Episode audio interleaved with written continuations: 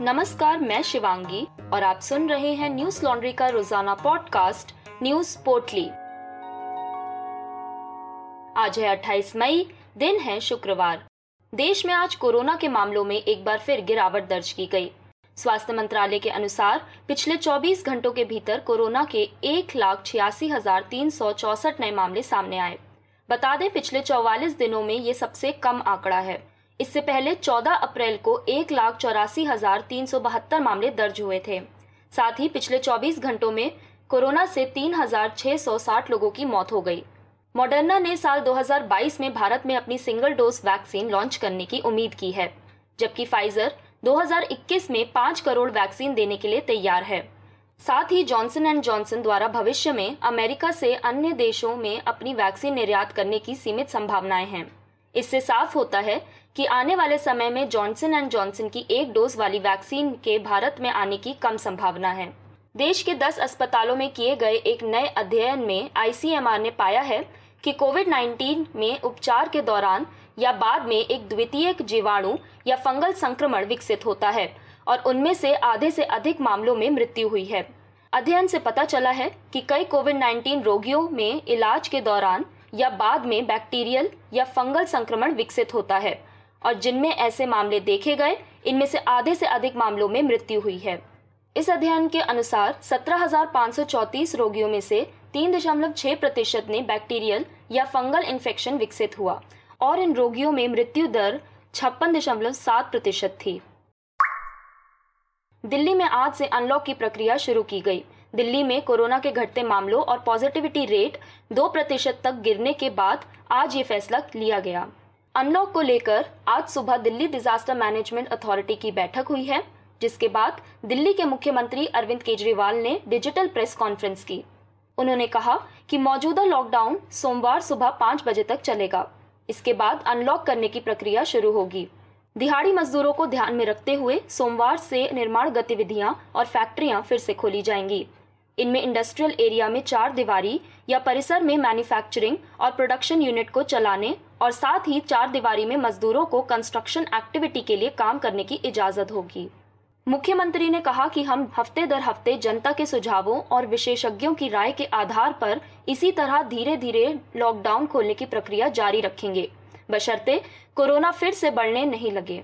साथ ही उन्होंने अपील की है कि जब तक ज़रूरत ना हो, तब तक घर से बाहर ना निकलें और सभी को नियमों का ज़िम्मेदारी से पालन करने को कहा। न्यूज़ ब्रॉडकास्टर्स एसोसिएशन ने सूचना एवं प्रसारण मंत्रालय से टीवी चैनलों के डिजिटल समाचारों को नए आईटी नियमों से छूट देने की मांग की है। केंद्रीय सूचना और प्रसारण मंत्री प्रकाश जावड़ेकर को लिखे एक पत्र में समाचार चैनलों के एसोसिएशन ने कहा कि ये पहले से ही विभिन्न कानूनों, विधियों, दिशा निर्देशों, संहिताओं और विनियमों द्वारा पर्याप्त रूप से विनियमित है। एसोसिएशन ने कहा कि डिजिटल प्लेटफॉर्म पर होस्ट की जाने वाली अधिकांश खबरें ऐसी हैं जो पहले से ही प्रसारित हो चुकी हैं और विभिन्न नियमों के अनुपालन के टेस्ट को पास कर चुकी हैं। साथ ही उन्होंने अनुरोध किया कि जब तक नए आईटी नियमों को चुनौती देने वाले उच्च न्यायालयों में लंबित मामलों को तय नहीं किया जाता है, तब तक नियमों को विशेष रूप से एनबीए के सदस्यों के संबंध में निलंबित रखा जाना चाहिए। बता दें, मार्च में ही डिजिटल न्यूज़ पब्लिशर्स एसोसिएशन, जिसमें प्रिंट और टीवी मीडिया के डिजिटल विंग शामिल हैं, इन्होंने प्रकाश जावड़ेकर से मुलाकात की थी और सरकार से आईटी नियमों के तहत केवल डिजिटल मीडिया घरानों से अलग व्यवहार करने की मांग की थी। नारदा मामले में ममता बनर्जी और उनके मंत्रियों को बड़ी राहत मिली है।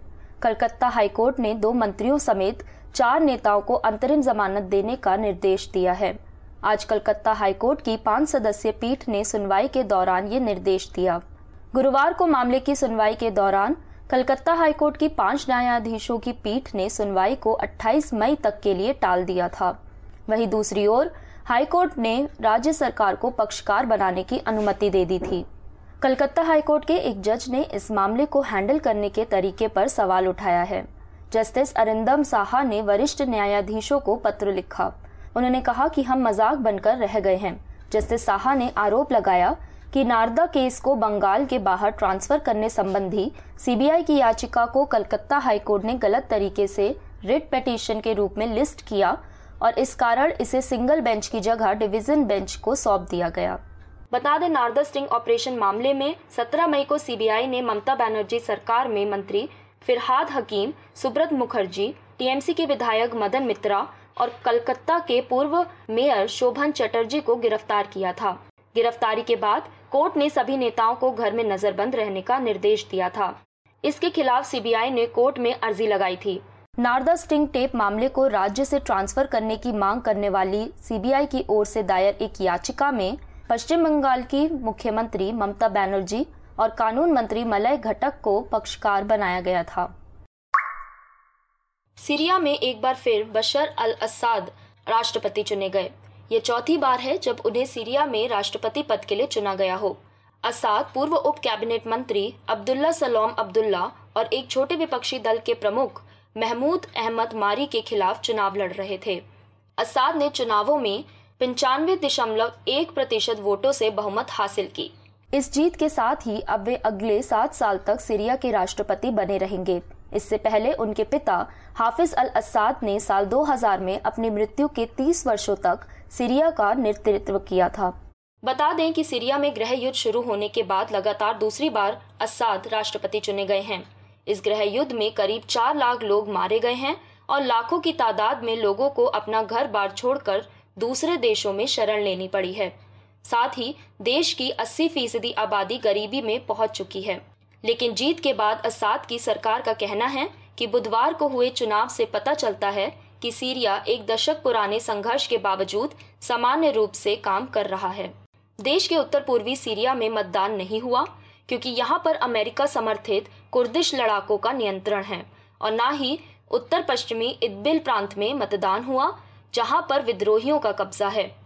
वहीं दक्षिणी प्रांत, दारा और स्वीडा समेत सरकार के नियंत्रण वाले कई क्षेत्रों में लोगों ने मतदान का बहिष्कार किया।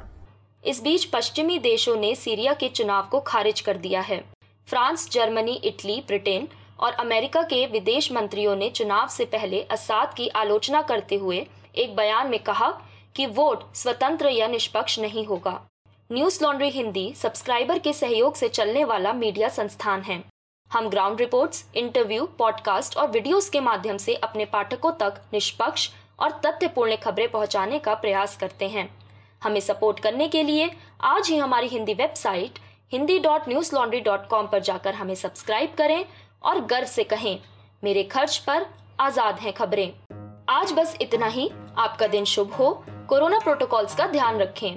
नमस्कार। न्यूज़ लॉन्ड्री के सभी पॉडकास्ट ट्विटर आई और दूसरे पॉडकास्ट प्लेटफॉर्म पे उपलब्ध हैं। खबरों को विज्ञापन के दबाव से आज़ाद रखें। न्यूज़ लॉन्ड्री को सब्सक्राइब करें।